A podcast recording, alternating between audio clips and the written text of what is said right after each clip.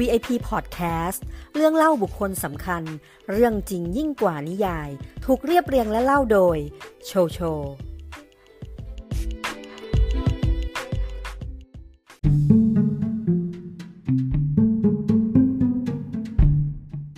นักธุรกิจหญิงชาวฝรั่งเศส เจ้าของแบรนด์ชั้นแนวหน้าระดับโลก ที่มีชื่อเสียงโด่งดังอย่างมากในช่วงศตวรรษที่ 20 แต่จะมีสักกี่คนที่รู้ว่าชีวิตในอดีตของเธอ ไม่ได้สวยหรูแบบแฟชั่นที่เธอออกแบบเลย จากเด็กคนหนึ่งที่มีฐานะยากจน และเติบโตมาในสถานเลี้ยงเด็กกำพร้า แม้จะไม่ได้มีต้นทุนอย่างคนอื่นเขา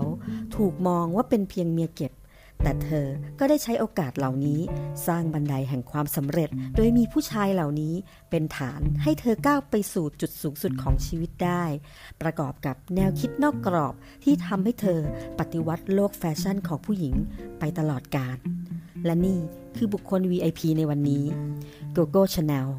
แฟชั่น ชีวิต Chanel สวัสดีค่ะเพื่อนๆ ผู้ฟังทุกคน พบกับโชโชในรายการ VIP Podcast รายการที่จะมาเล่าเรื่องราวของบุคคลสำคัญ ที่พวกเพื่อนๆ อาจจะรู้อยู่แล้ว หรืออยากจะรู้เพิ่มมากขึ้น หรือบางทีเพื่อนๆ อาจจะรู้สึกว่า อืมฉันอยากจะรู้จักไปทำไมนะ เรื่องราวใน episode นี้นะคะ จะพูดถึงเจ้าแม่วงการแฟชั่นระดับ high-end ค่ะ ถ้าเอ่ยถึงแบรนด์เสื้อผ้า น้ำหอม รองเท้า หรือกระเป๋าสุดหรู หลายคนต้องคุ้นชื่อแบรนด์ดังสุดไฮโซ ที่สาวๆ ทั่วโลกปรารถนาที่จะได้มาครอบครองกับเส้นทางชีวิตของเธอนะคะ ที่เรียกว่ามันไม่ได้สวยหรูแบบแฟชั่นที่เธอออกแบบเลย และก็ถือว่าเป็นอีกบุคคลหนึ่งเลยนะคะ ที่มีเรื่องราวชีวิตดุเด็ดเผ็ดมัน และก็เป็นสาวแซ่บเจ้าแม่แฟชั่นตัวจริงเลยค่ะ เชื่อเธอเขาว่าบุคคล VIP ของเราต้องมีคุณค่าที่เราควรได้เรียนรู้แน่นอน ไม่ทางใดก็ทางหนึ่ง และก่อนจะเริ่มเล่านะคะ เราคงต้องขอขอบคุณบุคคล VIP ที่ได้สร้างประวัติศาสตร์ให้เราได้เรียนรู้ จากบทเรียนการใช้ชีวิต แนวคิดการดำเนินชีวิต ต่างบทบาทแต่มีบทบาทสำคัญบนโลกใบนี้ เราไม่ได้มีเจตนาที่จะลบหลู่ดูหมิ่นหรือใส่ร้ายป้ายสีผู้ใด ข้อมูลต่างๆนะคะ เราเองก็หามาจากหลายแหล่งความรู้ รวบรวมเป็นบทเล่าสู่กันฟัง และหากว่าการเล่าของโชโชนะคะ มันทำให้เพื่อนๆ สับสน งง พูดจาไม่รู้เรื่อง หรือมีข้อมูลผิดพลาดคาดเคลื่อนจากที่เพื่อนๆ รับรู้ ก็ต้องขออภัยมาณที่นี้ด้วยนะคะมิได้มีเจตนาที่จะบิดเบือนเรื่องราวหรือประวัติศาสตร์แต่อย่างใดค่ะ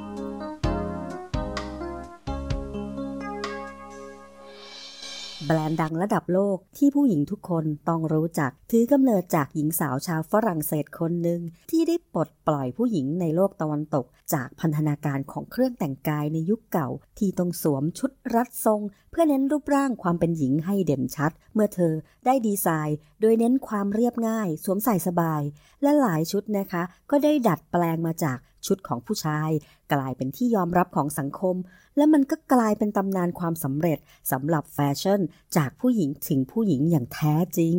และมันก็ไม่ง่ายเลยนะคะ ที่ผู้หญิงคนหนึ่งที่ไม่ได้มีต้นทุนทางสังคมเลย จะก้าวมาสู่จุดสูงสุดได้ขนาดนี้ เพราะชีวิตจริงมันยิ่งกว่านิยาย และมนุษย์ทุกคนนะคะ มีคุณค่าในตัวเองเสมอ ดังนั้นเราจึงควรไปทำความรู้จักเธอให้มากขึ้นค่ะ เริ่มต้นเรื่องราวที่โกโก้ชาแนลชื่อเต็มๆของเธอนะคะกาเบรียลบอนเนอร์ชาแนลเธอไม่ได้ชื่อโกโก้มาตั้งแต่กำเนิดนะคะ แต่คำว่าโกโก้นี่ก็คือฉายาที่เธอได้มา แต่จะได้มาอย่างไร เดี๋ยวเราจะตามมาดูกันค่ะ กาเบรียลนะคะ เธอเกิดเมื่อวันที่ 19 สิงหาคม ปี 1883 ที่เมืองโซมูร์ ประเทศฝรั่งเศส คุณพ่อคุณแม่ของเธอนะคะ ชื่อเฮนรี่อัลเบิร์ตชาแนลกับยูเจนีฌานเดอโวลเธอเป็นบุตรสาวคนที่สองจากพี่น้องทั้งหมด 5 คนค่ะ ก็มีผู้หญิง 3 คนแล้วก็ผู้ชาย 2 คน เด็กๆนะคะเกิดมาในครอบครัวที่ค่อนข้างมีความขัดแย้งกันมาตลอด โดยเฉพาะปัญหาระหว่างคุณพ่อคุณแม่ของเธอนะคะ ที่ทะเลาะกันบ่อยมากๆ ถึงขนาดครอบครัวนะคะ ในช่วงแรกๆเนี่ยต้องพูดเลยค่ะว่าช่วยพยายามดีๆกันหน่อยเพื่อลูกๆได้ไหม คุณพ่อของเธอนะคะ เป็นพ่อค้าขายเสื้อผ้าที่ต้องเร่ร่อนไปทั่วเมือง ส่วนคุณแม่ของเธอก็ทำงานเป็นคนซักผ้าในโรงพยาบาลการกุศล ครอบครัวของเธอเนี่ยมีฐานะค่อนข้างยากจนมาก ๆนะคะ ประกอบกับคุณแม่ของเธอเนี่ยก็สุขภาพร่างกายก็ไม่ค่อยจะแข็งแรงเท่าไหร่ค่ะ เจ็บป่วยออดออดแอดแอดมาตลอดจนกระทั่งเมื่อวันที่ 6 กุมภาพันธ์ ปี 1895 คุณแม่ของเธอก็ได้เสียชีวิตลงด้วยโรคหลอดลมอักเสบ ซึ่งในขณะนั้นนะคะกาเบรียลเองเนี่ยเธอมีอายุเพียง 12 ปีเท่านั้น คุณพ่อของเธอนะคะ จึงนำเธอและพี่น้องค่ะที่เป็นผู้หญิงอีกสองคน ก็คือจูเลียนกับ อังโจเนตไปฝากไว้กับแม่ชีที่สถานรับเลี้ยงเด็กกำพร้าโอบาซึนและในขณะที่เด็กชายอีกสองคนนะคะ ก็ได้แก่อันฟรองกับลูเซียนก็ได้ถูกนำส่งไปทำงานที่ฟาร์มค่ะ เพราะคุณพ่อของพวกเขานะคะ ไม่ต้องการที่จะเลี้ยงดูเด็กๆเหล่านี้เลยแม้แต่คนเดียวค่ะ และจากนั้นผู้เป็นพ่อก็ได้หายสาบสูญไป และไม่เคยกลับมาเหลียวแลดูลูกๆของเขาอีกเลย ในขณะที่กาเบรียลชาแนลนะคะ ได้อาศัยอยู่ที่สถานรับเลี้ยงเด็กกำพร้า กับแม่ชีนะคะ หรือ sister ค่ะ ในศาสนาคริสต์นิกายโรมันคาทอลิกทำให้เธอเนี่ย ได้เรียนรู้อะไรหลายอย่างนะคะ รวมถึงการฝึกอาชีพด้วยการเย็บปักถักร้อย รวมถึงการตัดเย็บเสื้อผ้า และว่ากันว่านะคะ ชุดแม่ชีที่เรียบง่ายด้วยสีดำและสีขาวที่เธอเห็นซ้ำๆทุกวันเนี่ยนะคะ ก็น่าจะเป็นแรงบันดาลใจหนึ่ง ในการที่ทำให้เธอเนี่ยได้ออกแบบเสื้อผ้าในโทนสีดำอันเป็นเอกลักษณ์ของเธอ ต้องบอกก่อนเลยนะคะว่าสมัยก่อนนั้นนะคะ สีดำมันไม่ใช่สีสำหรับผู้หญิงที่จะเอามาแต่งกาย จะเห็นได้ว่าผู้หญิงสมัยก่อนนะคะ เสื้อผ้าจะต้องมีสีสันเท่านั้น เสื้อน้ำเงิน กระโปรงฟ้า เสื้อเหลืองกระโปรงเขียวอะไรทำนองนี้นะคะ ตลอดระยะเวลา 6 ปีที่เธออยู่ในสถานเลี้ยงเด็กกำพร้า ด้วยความที่กาเบรียลเนี่ยนะคะเธอเป็นคนขยันและก็กระตือรือร้นค่ะ ฝ่ายรู้ แล้วก็มีความสนใจด้านงานตัดเย็บอยู่แล้ว จึงทำให้เธอเนี่ยทำเรื่องตัดเย็บเสื้อผ้าออกมาได้ค่อนข้างดีทีเดียว และก็สามารถนำความรู้ความสามารถที่มีเนี่ยไปประกอบอาชีพเป็นช่างตัดเย็บเสื้อผ้า เพื่อหารายได้เลี้ยงชีพ พราะต่อมาเมื่อกาเบรียลนะคะ อายุได้ 18 ปี เธอต้องออกจากสถานสงเคราะห์เด็กกำพร้า เพราะฉะนั้นวิชาชีพของเธอก็คือ การเย็บเสื้อผ้า เพื่อหารายได้หลักให้เธอนั่นเอง และในเวลาว่างนอกเหนือจากการตัดเย็บเสื้อผ้านะคะ เธอก็ยังมีอีกหนึ่งรายได้เสริมก็คือการเป็นนักร้องกลางคืนค่ะ ที่คาบาเร่โดยเพลงที่เธอชอบร้องเป็นประจำที่คาบาเร่นะคะ ก็ได้แก่เพลงKo Ko Ri Ko กับเพลง Qui qu'a vu Coco ค่ะ ซึ่งสำเนียงของโชโชนะคะ อาจจะออกเสียงฝรั่งเศสได้ไม่ค่อยถูกต้องเท่าไหร่นะคะ ก็ต้องขออนุญาตไว้ตรงนี้ด้วยนะคะ ถ้าออกสำเนียงเพี้ยนไปเขาคงเพี้ยนแน่นอนนะคะ แต่แน่นอนค่ะในเพลงสองเพลงที่เธอชอบร้องนะคะ มันมีคำว่าโกโก้ค่ะ ก็เลยคิดว่าเธอเนี่ยน่าจะเอาโกโก้เนี่ยมาจากชื่อเพลงนี้ แต่ก็มีอีกแหล่งหนึ่งบอกว่าไม่จริงหรอกคำว่าโกโก้เนี่ยมันมาจากคำว่า cocotte cocotte ในภาษาฝรั่งเศสมันแปลว่าเมียเก็บค่ะ แต่ก็นะ ใครจะเอาคำว่าเมียเก็บมาเป็นฉายาตัวเอง ก็เลยมีอีกกระแสหนึ่งค่ะบอกว่า ไม่ใช่หรอกโกโก้เนี่ยเป็นชื่อที่พ่อของเธอ เรียกเธอเมื่อยามเธอเป็นเด็กมากกว่า ก็ไม่รู้เหมือนกันนะคะว่าแรงบันดาลใจที่แท้จริงไม่ว่าจะเป็นมาจากชื่อเพลง หรือชื่อที่อ้างว่าเป็นเมียเก็บ หรือแม้แต่ชื่อที่คุณพ่อเธอเรียกตอนเด็ก แต่อย่างไร หลังจากนี้เราจะเรียกเธอว่าโกโก้แล้วกันค่ะ ต่อมาในปี 1905 นะคะ โกโก้ชาแนล เธออายุได้ 22 ปี การทำงานกลางคืนเนี่ยทำให้เธอได้เจอกับหนุ่มๆ มากหน้าหลายตา โดยเฉพาะนายทหารหนุ่มๆ และเสน่ห์ของเธอนะคะ ก็ได้ไปสะดุดตากับเอเตียน บันซอง นายทหารม้าผู้ร่ำรวย ทายาทกลุ่มธุรกิจสิงทอ และก็ได้รับเธอมาเป็นเมียเก็บค่ะ แต่เป็นเมียเก็บที่ไม่ได้เก็บไว้เฉยๆนะคะ เพราะเขาเนี่ยได้เลี้ยงดูเธอเป็นอย่างดี พร้อมให้เธอได้เรียนรู้ธรรมเนียมการใช้ชีวิตของคนที่มีอันจะกินในสังคมไฮโซ ด้วยความที่บันซองเนี่ยเป็นคนที่ร่ำรวยมหาศาลค่ะ จึงเป็นใบเบิกทางให้โกโก้เนี่ยได้ไปคลุกคลีและทำความคุ้นเคยกับคนในสังคมชั้นสูงเธอจึงได้มีโอกาสใช้ชีวิต แล้วก็มีข้าวของเครื่องใช้ที่หรูหรา ทั้งไข่มุก เสื้อผ้าอาพรรวมถึงเครื่องเพชรพลอยต่างๆ แถมตัวบันซองเองนะคะ ก็ยังได้สอนให้โกโก้เนี่ยได้เรียนรู้ความสวยงาม ความหรูหราจากข้าวของราคาแพงเหล่านี้ ไม่น้อยเลยทีเดียว และนี่ก็ถือว่าเป็นบันไดก้าวแรกในการเข้าสู่แวดวงชนชั้นสูงได้อย่างสวยงามเลยค่ะ เพราะว่าโกโก้เนี่ยนะคะ เธอมีหน้าตาที่ดูสวยค่ะ มีมาดการวางตัวของเธอเนี่ยอยู่ในระดับพอดี ไม่เวอร์ไม่จ่อยจนเกินไป ทำให้เธอเนี่ยอยู่ในสังคมชนชั้นสูงได้อย่างไม่เคอะเขิน และเธอก็ได้ใช้โอกาสนี้รู้จักกับผู้คนชนชั้นสูงอีกหลายคนเลยทีเดียวค่ะ โดยเฉพาะ ผู้ชาย และหนึ่งในบุคคลที่เอเตียนบันซองได้แนะนำให้เธอได้รู้จักก็คือเพื่อนสนิทของบันซองค่ะ มีชื่อว่าอาร์เชอร์เอ็ดเวิร์ดคาเพลซึ่งคนนี้นะคะ เป็นมหาเศรษฐีตระกูลชิปปิ้งอันดับต้นๆของอังกฤษเลยค่ะ มาจากสังคมชั้นสูง และร่ำรวยกว่าบันซองหลายเท่าตัวเลยค่ะ โดยคนในแวดวงไฮโซนะคะ จะเรียกขานเขาว่าบอยค่ะ เขาได้เปลี่ยนจุดเปลี่ยนที่ยิ่งใหญ่ในชีวิตของโกโก้ไปเลยทีเดียวค่ะ เพราะคาเพลนะคะก็ตกหลุมรักโกโก้ทันทีเมื่อแรกพบเช่นกันค่ะ และก็เหมือนว่าทั้งคู่นะคะ จะมีความสัมพันธ์ดีๆ ให้กันเรื่อยมา จนมาวันหนึ่งในปี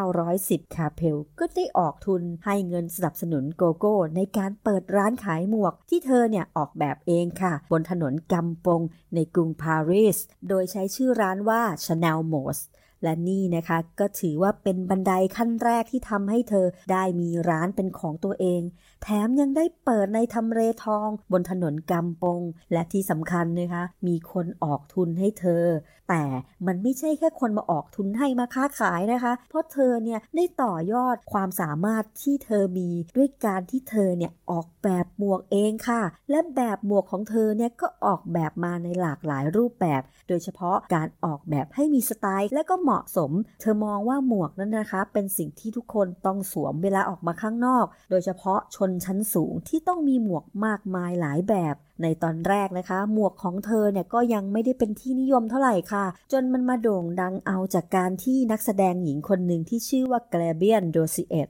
ได้นำหมวกของเธอไปสวมใส่ในฉากในภาพยนตร์นะคะ ด้วยกันถึง 2 เรื่องเลยทีเดียวค่ะ ด้วยลักษณะการออกแบบหมวกที่มีดีไซน์นะคะ และมันก็โดดเด่นไม่ซ้ำแบบใคร จึงทำให้ไม่ยากนักเลยนะคะ ที่ร้านของเธอเริ่มจะเป็นที่รู้จักและถูกกล่าวถึงในเวลาอันรวดเร็วค่ะ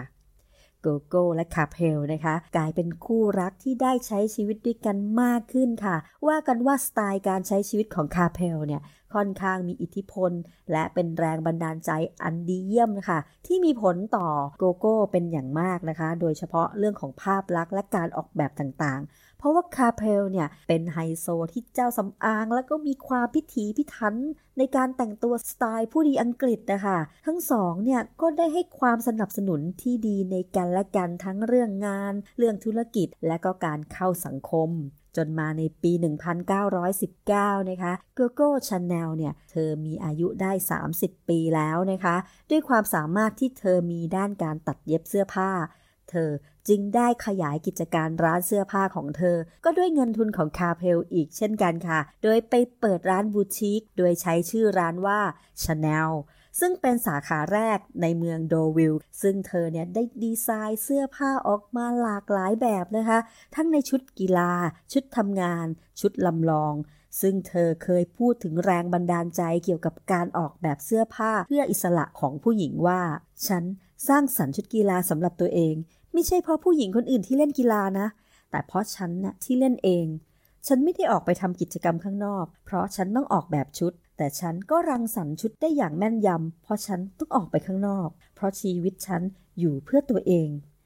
เธอเนี่ยนะคะ ได้นำตัวตนของเธอใส่เข้ามาในผลงานของเธอเสมอเลยทีเดียวค่ะ โดยเธอเนี่ยไม่ได้แคร์สมัยนิยมใด ๆ เลยนะคะ นอกจากนี้เธอยังสร้างมิติใหม่ในวงการแฟชั่นค่ะ ด้วยการที่เธอนำผ้าเจอร์ซี่และผ้า tricot ที่สมัยนั้นเนี่ยนิยมนำมาทำ underwear ของผู้ชายค่ะ แต่เธอเนี่ยกลับนำมาตัดเย็บเป็นแฟชั่นสมัยนิยมสำหรับเสื้อผ้าของผู้หญิง ซึ่งเธอนะคะได้แรงบันดาลใจมาจากสไตล์ผู้ดีอังกฤษของคาเพล ซึ่งนั่นก็ถือว่าเป็นการปฏิวัติวงการแฟชั่น และก็ฉีกกฎการแต่งกายของบรรดาสตรีในยุคนั้นเลยทีเดียวค่ะด้วยการออกแบบของโกโก้ชาแนลนะคะ ที่โดดเด่นและก็ไม่ซ้ำใคร ภายใต้ความเรียบง่าย แต่หรูหราและดูดี ร้านของเธอจึงสามารถดึงดูดลูกค้าขาประจำได้อย่างต่อเนื่อง และก็เป็นจำนวนมากขึ้น คนในวงการแฟชั่นเนี่ยต่างก็ยอมรับในฝีมือการออกแบบดีไซน์ของเธอทำให้บุคคลทั่วไปเนี่ยสามารถมองและรู้เลยค่ะว่าเสื้อผ้าอันนี้นะคะ จะต้องเป็นผลงานของ Chanel แน่นอนค่ะ และในปี 1914 ร้านของเธอก็ได้รับผลกระทบจากสงครามโรคครั้งที่หนึ่งทำให้ธุรกิจร้านเสื้อผ้าของเธอต้องหยุดชะงักลงเป็นการชั่วคราวนะคะ แต่ถึงกระนั้นความคิดของเธอก็ยังไม่ได้หยุดนิ่งค่ะ เธอยังคงมุ่งมั่นแล้วก็ผุดไอเดียในการออกแบบดีไซน์เสื้อผ้าอยู่เรื่อยๆ ค่ะ ต้องบอกเลยนะคะว่ายุคสมัยนั้นเนี่ย แฟชั่นที่ได้รับการนิยมอย่างสูง ก็คงไม่พ้นชุดคอร์เซ็ตและก็เป็นชุดกระโปรงบานแบบสุ่มอะค่ะ ด้วยความเชื่อที่ว่าสิ่งที่บ่งบอกถึงความเป็นผู้หญิงก็คือ ผู้หญิงเนี่ยจะต้องเป็นผู้หญิงที่มีรูปร่าง ที่เล็กมีเอวที่คอดแต่ใช่ว่าทุกคนเนี่ยมันจะใส่เสื้อรัดรัดรูปนะคะ แล้วก็กระโปรงบานสุ่มๆ ได้สวยงามหมด ด้วยสรีระที่แตกต่างของผู้หญิงแต่ละคนเนี่ยทำให้ผู้หญิงบางคนเนี่ยต้องได้รับความทรมานไม่น้อย จากการที่ต้องแต่งกายด้วยเครื่องแบบเหล่านี้ จากการที่โกโก้ชาแนลนะคะ เป็นคนเชื่อมั่นในตัวเองมาก ๆ และมีความคิดที่ไม่เหมือนใคร ประกอบกับรูปร่างของเธอเนี่ยก็เป็นคนค่อนข้างผอมบาง ไม่ได้มีส่วนเว้าโค้งมากนัก เธอจึงเห็นว่ารูปร่างของผู้หญิงเนี่ยมันแตกต่างกันนะ เพราะฉะนั้นสิทธิการแต่งตัวให้เข้ากับรูปร่างของพวกเธอนั้น เธอน่าจะมีโอกาสเลือก ไม่ใช่เธอจะต้องมาแต่งตัวเพื่อให้ผู้ชายมอง การปฏิวัตินี้จึงเริ่มต้นจากตัวเธอก่อนค่ะ โดยเธอเนี่ยได้เลือกที่จะตัดผมของเธอให้สั้นลงอย่างกับผู้ชายเลยนะคะ แล้วก็พันหน้าอก แล้วก็สวมใส่เสื้อผ้าอาพรแบบเด็กหนุ่มและตัวเธอเองเนี่ยก็ยังได้เป็นนางแบบให้กับสินค้าของเธอเองเพื่อให้เห็นความสวยงามของผู้หญิงทั่วไป ไม่ใช่ผู้หญิงในทรงนางแบบ ที่สำคัญนะคะ เธอยังเป็นบุคคลแรกๆเลยค่ะ ที่ผลักดันให้ผู้หญิงเนี่ยมาใส่กางเกง เพราะในยุคสมัยสงครามโลกนะคะ และแฟชั่นของชนชั้นสูงเนี่ยไม่มีใครนุ่งกางเกงเลยค่ะ แต่เธอก็ได้ออกแบบกางเกงที่ยังคงให้เห็นว่าใส่กางเกงแล้วยังมีความเป็นผู้หญิงเรียบหรูดูแพงตามสไตล์ชาแนลค่ะ จนกระทั่งสงครามสงบในปี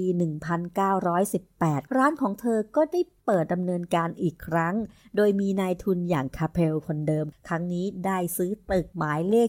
31 บนถนนกัมบง ซึ่งเป็นย่านแฟชั่นสุดหรูของปารีส โดยได้เปิดเป็นร้านห้องเสื้อกูตูที่มีทั้งห้องโถงและสตูดิโอ และต้องบอกเลยนะคะว่าสาขาเลขที่ 31 เนี่ยนะคะยังเป็นสาขาที่ยังคงรูปแบบดั้งเดิม ตั้งแต่เปิดไว้จนมาถึงปัจจุบันค่ะ ธุรกิจของชาแนลนะคะ ก็สยายปีกชนิดที่ไม่มีใครมาฉุดรั้งเธอไว้ได้ เธอเริ่มสร้างชื่อในวงการแฟชั่น ด้วยการแปลงการแต่งกายของคนจน ให้ดูชิค และมันก็ขายดิบขายดีในหมู่คนรวย และนั่นมันก็ทำให้เธอร่ำรวยตามไปด้วย และเป็นที่แน่นอนนะคะว่ากิจการของเธอเนี่ยกลับมาเป็นที่นิยมของเหล่าสตรีอีกเช่นเคย และดูเหมือนว่าบันไดความสำเร็จของโกโก้นะคะ โดยมีคาเพลเป็นผู้สนับสนุนเนี่ยจะไปได้ด้วยสวย แต่ทั้งคู่เนี่ยนะคะก็ยังไม่ได้แต่งงานกันค่ะ เพราะคาเพลนะคะ มีคู่มั่นอยู่แล้ว แม้ว่านิยายรักระหว่างพวกเขาจะดำเนินไปนานกว่า 10ปี แต่ด้วยภูมิหลังในเรื่องของฐานะและชนชั้นที่แตกต่างกัน เกินกว่าที่จะมาใช้ชีวิตด้วยกันอย่างถูกต้องตามกฎหมายได้ ทำให้คาเพลนะคะ ต้องจำใจไปแต่งงานกับผู้หญิงในชนชั้นสูงที่เหมาะสมกว่าค่ะ แต่ทว่านิยายรักของทั้งคู่มันก็ไม่ได้จบลงค่ะ เพราะคาเพลและโกโก้เนี่ยก็ยังคงคบหากันเรื่อยมา โกโก้เองก็ไม่ได้รู้สึกว่าตัวเองสูญเสียอะไร ถึงเขาจะแต่งงานกับผู้หญิงอื่นก็ตาม แต่คาเพลเนี่ยยังสนับสนุนเธอทุกอย่าง ไม่ว่าเธอจะต้องการอะไร ไม่ว่าจะเป็นเงินทุนหรือการขยายสาขาร้านค้า หรือการพาไปออกงานสังคม สร้าง connection ต่างๆ เหมือนอะไรอะไรก็เริ่มเข้าที่เข้าทางขึ้นนะคะ ไม่ว่าจะเป็นความสัมพันธ์ของเธอกับคาเพลหรือแม้แต่กิจการที่เริ่มไปได้สวยของเธอ แต่แล้วมันก็เหมือนฟ้าผ่าฟาดเปรี้ยงเลยค่ะ มาลงตรงกลางหัวใจของโกโก้เลยค่ะ เมื่อคาเพลนะคะ บุคคลอันเป็นที่รักของเธอ ประสบอุบัติเหตุทางรถยนต์ และเสียชีวิตคาที่เกิดเหตุในวันที่ 22 ธันวาคม ปี 1919 ซึ่งมันเนี่ยได้สร้างความเสียใจเป็นอย่างมากให้กับโกโก้ชาแนล การตายของคาเปลทำให้ฉันแทบเป็นบ้า ฉันไม่เหลืออะไรแล้ว ชีวิตของฉันไม่มีความสุขอีกต่อไป และเธอนะคะก็ยังได้ไว้อาลัยให้กับคาเพลค่ะ โดยการนำผ้าสีดำมาตัดเย็บเป็นชุด จุดประสงค์ก็คือให้ผู้หญิงในกรุงปารีสได้ร่วมกันสวมใส่เพื่อไว้ทุกข์ให้กับคาเพลสุดที่รักของเธอ และมันก็กลายเป็นต้นแบบของดีไซน์โทนดำๆของชาแนลในเวลาต่อมาค่ะ หลังจากการเสียชีวิตของคาเพลหนึ่งปี โกโก้ก็ได้กลับมาผลิตสินค้า และก็มาออกแบบเสื้อผ้าอีกครั้ง ไม่ว่าจะเป็นการออกแบบเสื้อผ้าคอร์เรคชันใหม่ หมวก เครื่องประดับหรือน้ำหอม โดยเธอนะคะมีกลยุทธ์ในการทำการตลาดก็คือ เธอเนี่ยเข้าสังคม พบปะพูด คุยกับผู้มีชื่อเสียงที่มีอิทธิพลในแวดวงต่างๆ หลายวงการเลยทีเดียวค่ะ ด้วยความที่โกโก้ชาแนลนะคะ เป็นผู้หญิงที่เฉลียวฉลาดค่ะ มีไหวพริบ และก็มีเสน่ห์ทำให้หลายๆ คนที่มาพบเห็นเธอต่างก็ชื่นชม และก็ให้การสนับสนุนผลงานของเธอ จนทำให้เธอเนี่ยเป็นนักธุรกิจหญิงที่แข็งแกร่งมากที่สุดคนหนึ่งในเวลานั้นเลยก็ว่าได้ค่ะ ด้วยความเป็นตัวของตัวเองนะคะ ความมั่นใจและก็การมีทัศนคติแบบคนหัวสมัยใหม่ เป็นสเสน่ห์ที่ทำให้บรรดาผู้ชายสูงสักและร่ำรวยอีกหลายคนเนี่ยหลงใหลเธอ และพร้อมที่จะเป็นบันไดแห่งความสำเร็จให้เธอได้ก้าวขึ้นไปยืนในจุดที่สูงสุด แต่ที่โดดเด่นที่สุดนะคะ ก็คงเห็นจะเป็นความสัมพันธ์ของเธอกับแกรนด์ดยุคดิมิทรีพาฟโลวิชแห่งรัสเซียที่ลี้ภัยมาอยู่ที่ปารีสว่ากันว่าแกรนด์ดยุคดิมิทรีเนี่ยคือผู้ที่ช่วยให้โกโก้เนี่ยสร้างสรรค์น้ำหอมระดับตำนาน โดยเขาเป็นผู้ที่แนะนำให้เธอได้รู้จักกับเออร์เนสโบนักปรุงน้ำหอมที่มีชื่อเสียง ผู้เคยสร้างสรรค์น้ำหอมส่วนพระองค์ให้กับพระเจ้าซาของรัสเซีย และเขาก็เป็นผู้ที่ช่วยผสมน้ำหอม ให้เธอได้เลือกเอามาใช้ โดยได้ทำตัวอย่างน้ำหอม ให้เธอได้เลือกนะคะ มีทั้งหมด 10 ตัวอย่างค่ะ ใน 10 ตัวอย่างก็มีทั้งหมด 10 รหัสนะคะ ก็คือรหัสที่1ถึง5แล้วก็ 20ถึง24 ค่ะ ที่เข้ารอบมา เธอก็ได้ทดลองดมทั้ง 10 ตัวอย่างนะคะ แต่เธอเนี่ยถูกใจกับตัวอย่างทดลองหมายเลข5ค่ะ และเธอก็ถือว่าเลข5เนี่ยมันเป็นเลขนำโชคของเธอ เธอก็เลยเลือกกลิ่นนี้ให้เป็นกลิ่นน้ำหอมที่เธอจะผลิต และต่อมาในปี 1921 นะคะ Google Chanel จึงได้เปิดตัวน้ำหอม Chanel No. 5 ภายใต้คอนเซปที่ว่าน้ำหอมสตรีที่มีกลิ่นหอมในแบบของผู้หญิง ซึ่งน้ำหอมรุ่นนี้เองนะคะ ที่ได้สร้างปรากฏการณ์ฮือฮา จนกลายมาเป็นที่รู้จักไปทั่วโลกของ Chanel No. 5 ซึ่งเป็นน้ำหอมตัวแรกของโลกที่ตั้งชื่อตามเจ้าของแบรนด์ แล้วก็เลือกชื่อรุ่นก็คือ No. 5 หรือหมายเลข 5 นี่แหละค่ะ ให้เป็นเลขนำโชคของเธอ และนั่นก็คือผลงานชิ้นโบแดงของเธอที่สำคัญนะคะ น้ำหอมกลิ่นนี้รุ่นนี้นะคะ มันได้กลายเป็นน้ำหอมที่ผู้หญิงทั่วโลก โปรดปรานให้ความนิยม และก็ยังคงเป็นอมตะมาจนถึงปัจจุบันค่ะ ฉันโชว์คอลเลกชันของฉันวันที่ 5 เดือน 5 ของทุกปี เพื่อให้วันนี้เป็นวันที่จดจำและเลข 5 เนี่ยก็จะนำโชคดีๆ มาให้ฉัน และนี่นะคะก็คือสิ่งที่โกโก้ชาแนลพูดถึงน้ำหอมของเธอ ในวันเปิดตัวเมื่อวันที่ 5 พฤษภาคมปี 1921 ค่ะ และเนื่องจากน้ำหอมของเธอเป็นที่นิยมอย่างรวดเร็ว และก็เป็นที่ต้องการของตลาดอย่างมากชีโอฟิลบาร์เดอร์เจ้าของห้างแกลเลอรี่ลาฟาแยตต์ที่ต้องการความมั่นใจว่าน้ำหอมที่ขายดีของชาแนลเนี่ยจะต้องไม่ขาดตลาด จึงได้แนะนำให้เธอได้รู้จักกับเศรษฐี เจ้าของโรงงานน้ำหอมขนาดใหญ่ที่มีเชื้อสายยิวค่ะ มีชื่อว่าปิแยร์เวอร์ไทเมอร์เพื่อให้เวอร์ไทเมอร์นะคะเป็นผู้ผลิตและจัดจำหน่ายน้ำหอมให้กับชาแนลค่ะ และในปี 1924 พวกเขาก็เลยตกลงที่จะจัดตั้งบริษัทขึ้นใหม่ โดยให้โกโก้ชาแนลนะคะ มีหุ้นอยู่ 10%ในขณะที่เวอร์ไทเมอร์เป็นผู้ลงทุนและก็รับภาระในการผลิตและจำหน่ายถือหุ้น 70%ส่วนบาเดอร์นะคะ เจ้าของห้างในฐานะคนกลางที่เป็นผู้ทำให้เกิดดีลนี้ขึ้นมา ก็รับหุ้นไป 20%ค่ะ ซึ่งเธอมารู้สึกตัวอีกทีตอนหลังนะคะ ว่าเอ๊ะทำไมเธอผลิตแท้ๆชื่อเสียงก็ชื่อแบรนด์ของเธอ แต่เธอได้รับเพียงแค่ 10%ในขณะที่พ่อค้าคนกลางได้รับไปตั้ง 20%ซึ่งตอนนั้นนะคะ เธอก็รู้สึกว่าเธอเนี่ยถูกเอาเปรียบอย่างมากค่ะ แต่ตอนนั้นชีวิตรักของเธอนะคะ มันก็มีปัญหามาเรื่อยๆ ค่ะ ประกอบกับการที่ความรักของเธอแล้วก็แกลนดยุคดิมิทีบาโลวิสความสัมพันธ์มันก็เริ่มไปไม่รอดค่ะทำให้เธอเองก็ไม่ได้มีกระจิตกระใจที่จะมาสนใจเรื่องสัญญา แล้วก็ยังไว้ใจกับทนายคนเดียวกันของเวอร์ติแมในการดูแลสัญญาค่ะ เพราะว่าก็เชื่อใจทนายอะค่ะ แต่ว่าปรากฏว่าก็ถูกเอารัดเอาเปรียบจนได้ ต้องบอกเลยนะคะว่าในช่วงปี 1921 ถึงปี 1926 Gogo Chanel เนี่ยยังมีความสัมพันธ์แบบรักรักร้างร้างหลบๆ กับผู้ชายอีกหลายคนค่ะ ไม่ว่าจะเป็นปีแยร์แรวดี นักประพันธ์ที่มีชื่อเสียง ซึ่งเชื่อกันว่าทั้งคู่เนี่ยต่างมีความรักให้กันอย่างมากมาย แต่สุดท้ายนะคะ เรวดีก็เลือกที่จะหลีกเล้นจากสังคมค่ะ ไปแสวงหาแรงบันดาลใจจากพระเป็นเจ้า และมันก็ทำให้ทั้งคู่เนี่ยจบลงอย่างเลี่ยงไม่ได้ค่ะ เพราะว่าโกโก้เองเนี่ยก็เป็นคนชอบสังคม แต่แรวดีเนี่ยอยากที่จะอยู่กับพระเจ้าอย่างสงบสุข ทำให้ทั้งคู่เนี่ยนะคะ ต้องจบความสัมพันธ์ลงไป แต่ก็ยังเป็นมิตรที่ดีต่อกันเสมอค่ะ และชนชั้นสูงอีกคนที่เข้ามามีความสัมพันธ์ลึกซึ้งกับโกโก้ชาแนลอีกคนก็คือเบนดอร์ฮิวจ์ริชาร์ดอาร์เธอร์โกรฟเวเนอร์ซึ่งเป็นดยุคแห่งเวสต์มินสเตอร์ มหาเศรษฐีที่รวยที่สุดคนหนึ่งของโลก ทั้งคู่ได้รู้จักกันเมื่อปี 1923 ผ่านการชักจูงของวีราเบตลอมบาร์ดี เพื่อนสาวคนสนิทของโกโก้ค่ะ และนั่นเนี่ยมันทำให้บันไดความสำเร็จของเธอได้สูงขึ้นจนไปใกล้ชิดกับแวดวงชนชั้นสูง และเหล่าราชวงศ์อังกฤษเลยทีเดียวค่ะ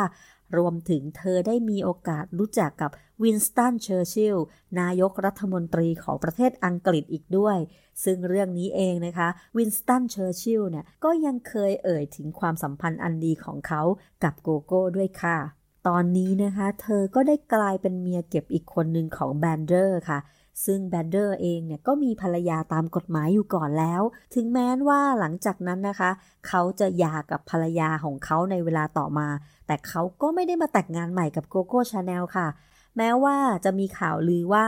เขาเคยขอโกโก้แต่งงาน แต่เธอเนี่ยปฏิเสธ โดยให้เหตุผลว่าดัชเชสแห่งเวสต์มินสเตอร์มีอยู่มากมาย แต่โกโก้ชาแนลมีแค่คนเดียว แต่เรื่องนี้นะคะ สื่ออังกฤษก็ระบุว่าโกโก้ชาแนลนะคะ เธอเองน่ะไม่รู้เลยว่าต้นตอข่าวลือเนี่ยมันมาจากไหน fake news แน่นอน พร้อมกับชี้แจงด้วยนะคะว่า ใครจะไปพูดหยาบคายและไร้สาระเกินกว่าที่เธอจะไปพูดใส่ดยุคแห่งเวสต์มินสเตอร์ได้แน่นอนค่ะ ความสัมพันธ์ของทั้งคู่นะคะ มันก็จบลงในราวๆ ปี 1929 หลังจากนั้นนะคะแบนเดอร์เองก็ไปแต่งงานใหม่อีกกับหญิงสาวในครอบครัวชนชั้นสูง และเช่นเดียวกันกับคนรักเก่าของโกโก้ค่ะ ไม่ว่าจะเลิกร้างกันไปอย่างไร เธอยังคงรักษาความสัมพันธ์อันดีต่อกันสืบมาค่ะ ต่อมาในปี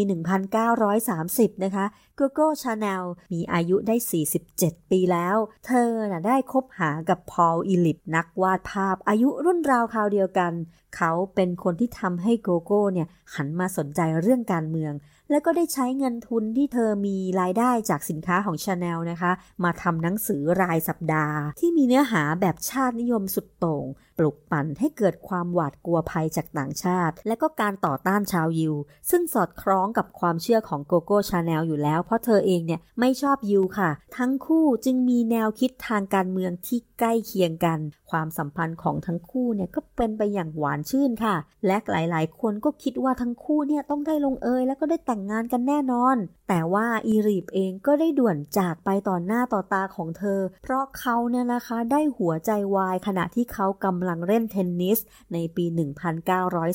1935 ซึ่งนั่นมันทำให้โกโก้ต้องเสียคนรักอย่างรวดเร็วอีกครั้งค่ะ ต่อมาในปี 1936 เป็นปีที่ขบวนการฝ่ายซ้ายมีการเคลื่อนไหวอย่างคึกคัก ลูกจ้างสาวๆ ของโกโก้ชาแนลนะคะ ก็ไปร่วมเคลื่อนไหวปิดโรงงานร้านค้า เพื่อเรียกร้องสิทธิแรงงานขั้นพื้นฐานกับเขาด้วยทำให้เธอเนี่ยโกรธค่ะ แล้วก็คิดว่าเธอเนี่ยนะ ดูแลลูกจ้างของเธอดีแล้ว การที่ลูกจ้างสาวๆของเธอ มาหยุดงานประท้วง เรียกร้องเพิ่มค่าแรงแบบนี้ มันทรยศเธอชัดๆ ซึ่งเธอเนี่ยดูแลลูกจ้างเธอเป็นอย่างดีนะ และใน 3 ปีต่อมานะคะ เมื่อสงครามโรคครั้งที่ 2 มาเยือนในปี 1939 เธอก็ใช้มันเป็นข้ออ้างในการที่เธอจะไล่พนักงานหญิงเหล่านี้กว่า 3,000 คนออกจากงานของเธอ และเธอก็ถือโอกาสปิดกิจการห้องเสื้อกูตูของเธอลง เหมือนเป็นการลงโทษที่บรรดาลูกจ้างสาวๆของเธอเนี่ยขัดขืนอำนาจของเธอเมื่อ 3 ปีที่แล้ว แม้จะขาดรายได้นะคะ แต่เธอยังคงเหลือเพียงบูติกชาแนลที่ตึกหมายเลข 31 บนถนนกำปง ที่เปิดขายเพียงน้ำหอมและเครื่องประดับเท่านั้น แน่นอนค่ะว่าในยุคสงครามนั้นนะคะ สินค้าของเธอเนี่ยยังมีรายได้อย่างดี โดยเฉพาะน้ำหอมชื่อดังอย่าง Chanel No. 5 เพราะแน่นอนค่ะว่าเราทหารที่มาตั้งฐานในฝรั่งเศส ย่อมจะมาซื้อหาน้ำหอมไปฝากคนรักของตัวเอง และภายหลังนะคะเธอเองยังเคยกล่าวว่า ตอนนั้นเนี่ยนะคะ เป็นเรื่องที่น่าเสียดายมากที่เธอทำเช่นนั้นออกไป เพราะแม้จะมีสงคราม แต่ถ้าเปิดร้านขายเสื้อผ้า เธอก็คงยังหาเงินได้ในช่วงนั้นแน่นอน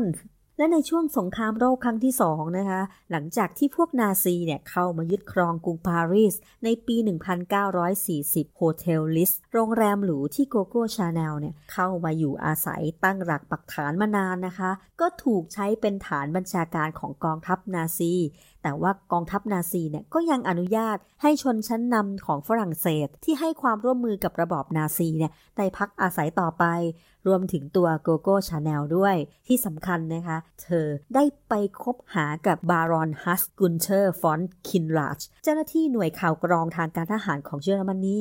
ก่อให้เกิดความรักและความสัมพันธ์เชิงการเมืองค่ะ เพราะเธอได้ให้ความร่วมมือกับนาซีด้วยการเป็นสายลับส่งข่าวให้กับกลุ่มนาซีอีกด้วยค่ะโกโก้ชาแนลนะคะ เลือกที่จะพึ่งพาอำนาจของนาซีที่เข้ามาควบคุมประเทศในตอนนั้นทำให้เธอได้สิทธิพิเศษหลายอย่างเลยค่ะ อย่างเช่นกรณีหลานชายของเธออองเดร ปาลาส ซึ่งเป็นลูกชายของน้องสาวเธอนะคะ ถูกเกณฑ์ไปรบกับเยอรมนีจึงได้ถูกจับตัวไปเป็นเฉลยศึก เธอก็ได้พยายามที่จะใช้เส้นสายในนาซีนะคะ ช่วยให้หลานของเธอเนี่ยหลุดพ้นจากค่ายกักกันออกมาได้ค่ะ และอีกกรณีหนึ่งนะคะที่เธอเนี่ยได้ใช้อำนาจของนาซีก็คือ การที่เธอเนี่ยจะพยายามแย่งชิงสิทธิ์ในบริษัทน้ำหอมกับเวอร์ติแมค่ะ นักธุรกิจเชื้อสายยิวนะคะ ซึ่งตอนนั้นเนี่ยคนเป็นยิวเนี่ย อยู่ไม่ได้ค่ะในที่ยุโรป และเขาก็ได้หนีไปอยู่ที่สหรัฐอเมริกาแล้ว แต่เธอก็ใช้อำนาจเหล่านี้ขอให้นาซีเนี่ยยึดทรัพย์สินของชาวยิว ให้กลับมาเป็นของชาวอารยันหรือคนขาวค่ะ และนั่นก็ถือว่าเป็นช่วงเวลาที่โกโก้ชาแนลจะได้เอาคืนกับเศรษฐีของโรงงานน้ำหอมเชื้อสายยิว ไม่ชอบคนยิวอยู่แล้ว ยังจะมาถูกหลอกลวงเอาเปรียบอีก ยิ่งไม่ชอบใหญ่เลยค่ะ อย่างไรก็ดีแวร์ติแมร์เนี่ยก็รู้ทันค่ะ เขาก็ได้ทำการโอนบริษัทน้ำหอมของเขาเนี่ย ไปให้กับเฟลิกซ์ อามิโอต์ เจ้าของธุรกิจอากาศยานชาวฝรั่งเศส ซึ่งใกล้ชิดกับนาซีเช่นกันนะคะ แลกกับค่าตอบแทนเป็นเงินก้อนโตกว่า 50 ล้านฟรังก์ ซึ่งทำให้แวร์ติแมร์เนี่ยยังได้รับกรรมสิทธิ์ในการผลิตน้ำหอมอย่างต่อเนื่องค่ะ หลังจากสิ้นสุดสงครามโลกฝรั่งเศสเนี่ยได้ถูกปลดปล่อยจากเหล่านาซีในเดือนสิงหาคมปี 1944 พลเมืองของฝรั่งเศสเนี่ยนะก็ได้เดินเตรไปตามท้องถนนอย่างอิสระเลยค่ะ เพื่อเฉลิมฉลอง และก็ค้นหาด้วยค่ะ และก็อยากจะแก้แค้นเหลือเกิน กับใครก็ตามที่พวกเขาคิดว่าเป็นผู้สมรู้ร่วมคิดกับชาวเยอรมัน ซึ่งจะมาล้มล้างคนชนชาติฝรั่งเศสได้อย่างไร บางคนเชื่อนะคะว่าชาวฝรั่งเศสกว่า 30,000 คนเนี่ยถูกประหารชีวิต เพราะว่าพวกเขาเนี่ยไปร่วมมือกับพวกเยอรมัน ผู้หญิงเนี่ยแค่ไปนอนกับสมาชิกของกองกำลังที่มายึดครองของเยอรมันเนี่ยก็ถูกกล่าวหาค่ะ ว่าเนี่ยร่วมกันในแนวนอนนะ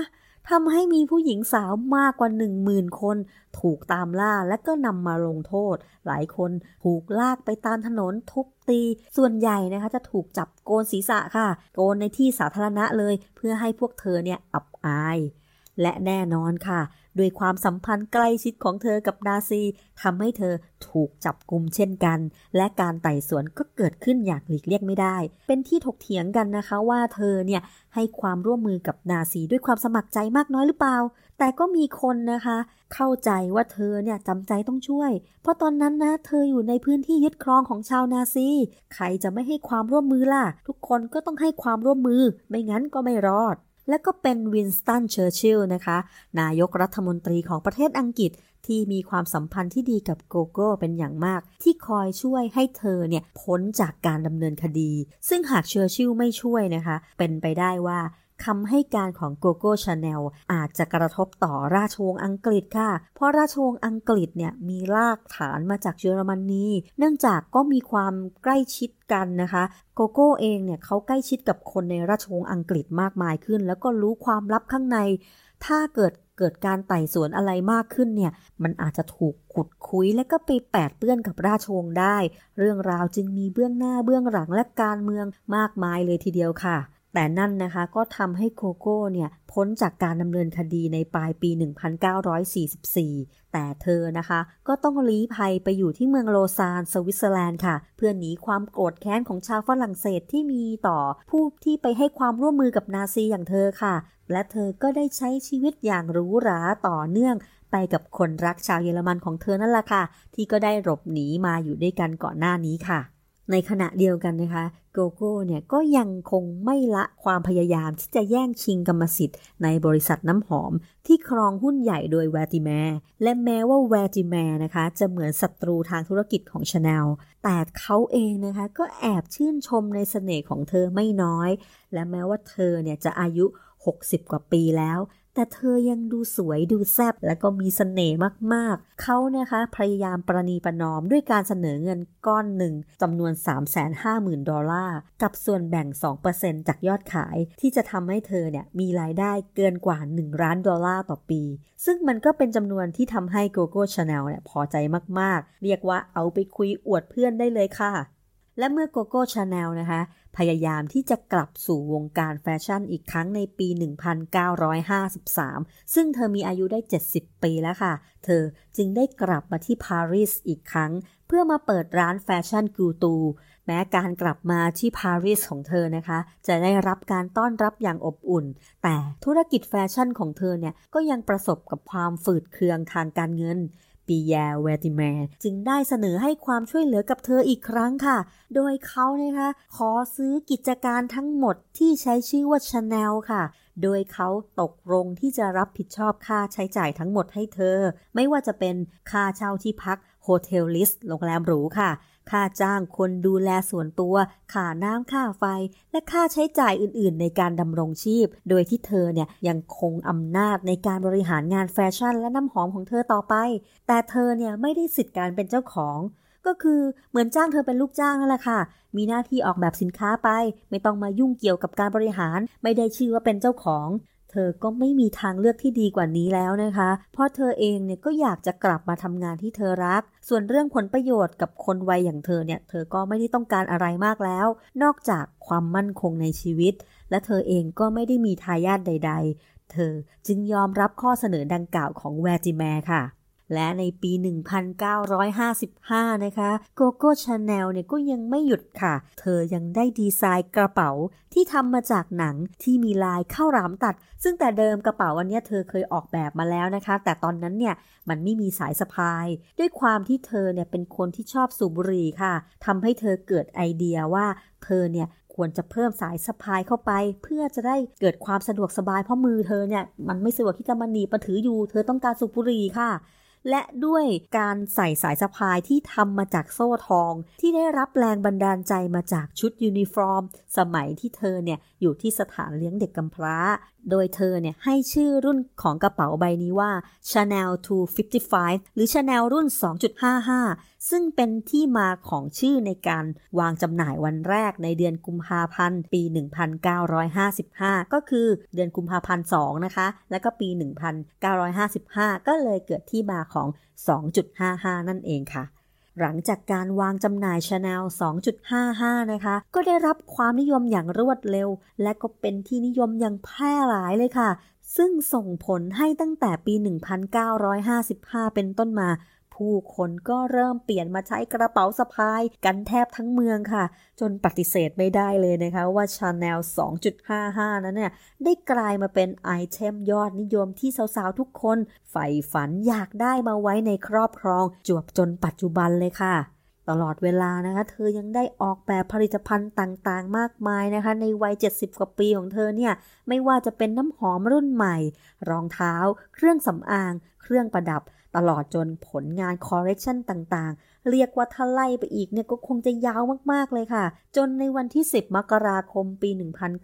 1971 นะคะโกโก้ชาแนล ก็ได้จากโลกนี้ไปอย่างสงบในวัย 87 ปีค่ะณห้องพักในโรงแรม Ritz ที่เธอใช้เป็นที่พักมาตลอด 30 ปีค่ะ ในขณะนั้นเนี่ย เธอเนี่ยกำลังออกแบบงานคอร์เรคชันสำหรับฤดูใบไม้ผลิของปีนั้นอยู่ เรียกได้ว่า เธอได้ทำงานในสิ่งที่เธอรักจวบจนลมหายใจสุดท้ายของเธอเลยทีเดียว โกโก้ชาแนลขอให้ฝังศพของเธอในเมืองโลซานน์ประเทศสวิตเซอร์แลนด์ และเธอก็ได้ออกแบบหลุมฝังศพของเธอด้วยตัวเอง เป็นรูปสิงโตห้าตัว ซึ่งเป็นเลขนำโชค และก็เป็นสัญลักษณ์ทางโหราศาสตร์ของเธอนั่นเอง ชีวิตฉันไม่ได้ทำให้ฉันพอใจ ดังนั้นฉันจึงสร้างชีวิตของฉันขึ้นมาคำพูดของโกโก้นะคะ สะท้อนให้เห็นเลยค่ะว่าชีวิตเธอไม่มีโอกาสเลือกเกิด แต่เธอเลือกที่จะลิขิตชีวิตของเธอเองต่อไปค่ะ เธอค่อนข้างที่จะปกปิดแล้วก็บิดเบือนตกแต่งชีวประวัติในอดีตของเธอนะคะ โดยเฉพาะเรื่องราวของครอบครัว ไม่มีข้อมูลพี่น้องของเธอไปมากกว่านี้แล้วค่ะ ตลอดชีวิตของโกโก้ชาแนลนะคะ ไม่เคยสมหวังกับความรักในระยะยาวเลย ความรักของเธอถ้าไม่ตายไปเสียก่อน ก็มาร้างลา เพราะต้องไปแต่งงานกับผู้หญิงอื่น หรือหญิงที่มีชาติกำเนิดที่ดีกว่าเธอ เธอไม่เคยปฏิเสธที่มาของความสำเร็จเหล่านี้ เธอนะคะได้ใช้เสน่ห์อันแพรว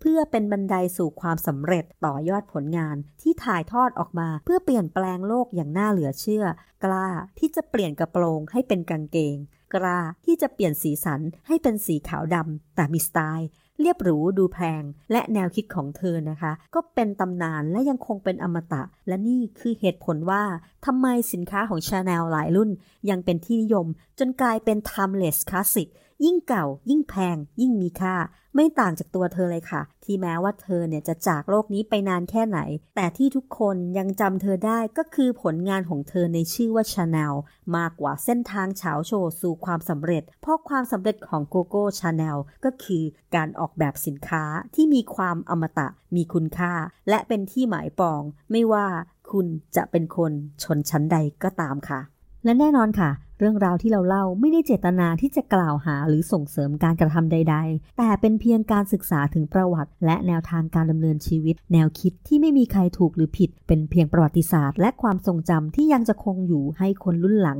ได้รู้จัก และเล่าเรื่องราวของบุคคล VIP ด้วยความเคารพค่ะ และถ้าหากเพื่อนๆ ได้ฟังเรื่องราวเหล่านี้แล้วชอบใจนะคะ ก็ช่วยกันกดไลค์ ถ้าใช่ก็ช่วยกันกดแชร์ เพื่อเป็นกำลังใจให้กันด้วยนะคะ และพบกันใหม่ใน episode หน้านะคะ จะเป็นเรื่องราวของ VIP ท่านใด ก็อย่าลืมกดติดตามและรับฟังกันได้ทางพอดแคสต์วันนี้นะคะ สวัสดีค่ะ